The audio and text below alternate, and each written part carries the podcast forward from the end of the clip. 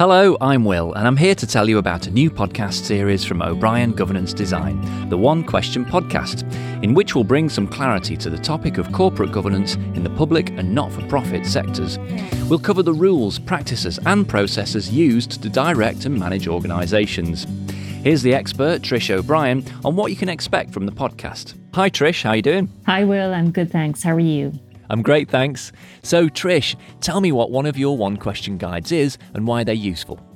A one question guide is our attempt to break down corporate governance concepts as clearly as possible. And who are they for?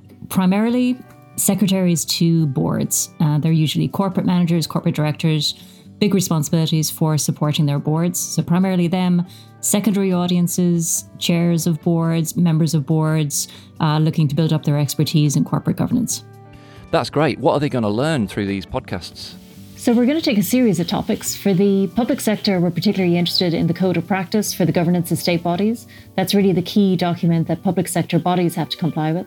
Uh, we're going to look at a number of areas within that and break them down. And then for the charity sector, we'll be doing the same thing with the Charities Governance Code. I know nothing about this area. What am I doing here? Well, I think it's great that you don't know anything, and your main job here is to tell me if I am being clear in what I'm saying and to ask me some hard questions. Fantastic. Well, see you on our first podcast then. What will you be explaining to me in that first episode? External board evaluation will. Um, our, our one question is As a secretary to a public sector board, how can I prepare myself and my board for an external evaluation under the Code of Practice for the Governance of State Bodies?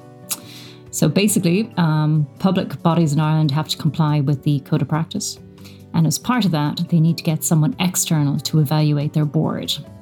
Um, there isn't a lot available to explain how that process works, uh, but we've conducted external evaluations and we thought we would dedicate our first podcast to that topic. That's great. Looking forward to it. That's great, Will. Thank you very much. Talk to you then. See ya. Stay subscribed to this feed to hear new episodes in which I ask and Trish answers one question about corporate governance. We'll shed light on and bring clarity to one of the most complex areas within organisations. You can find out more and access resources, templates, and the one question guides at o'briengd.ie. Thanks for listening.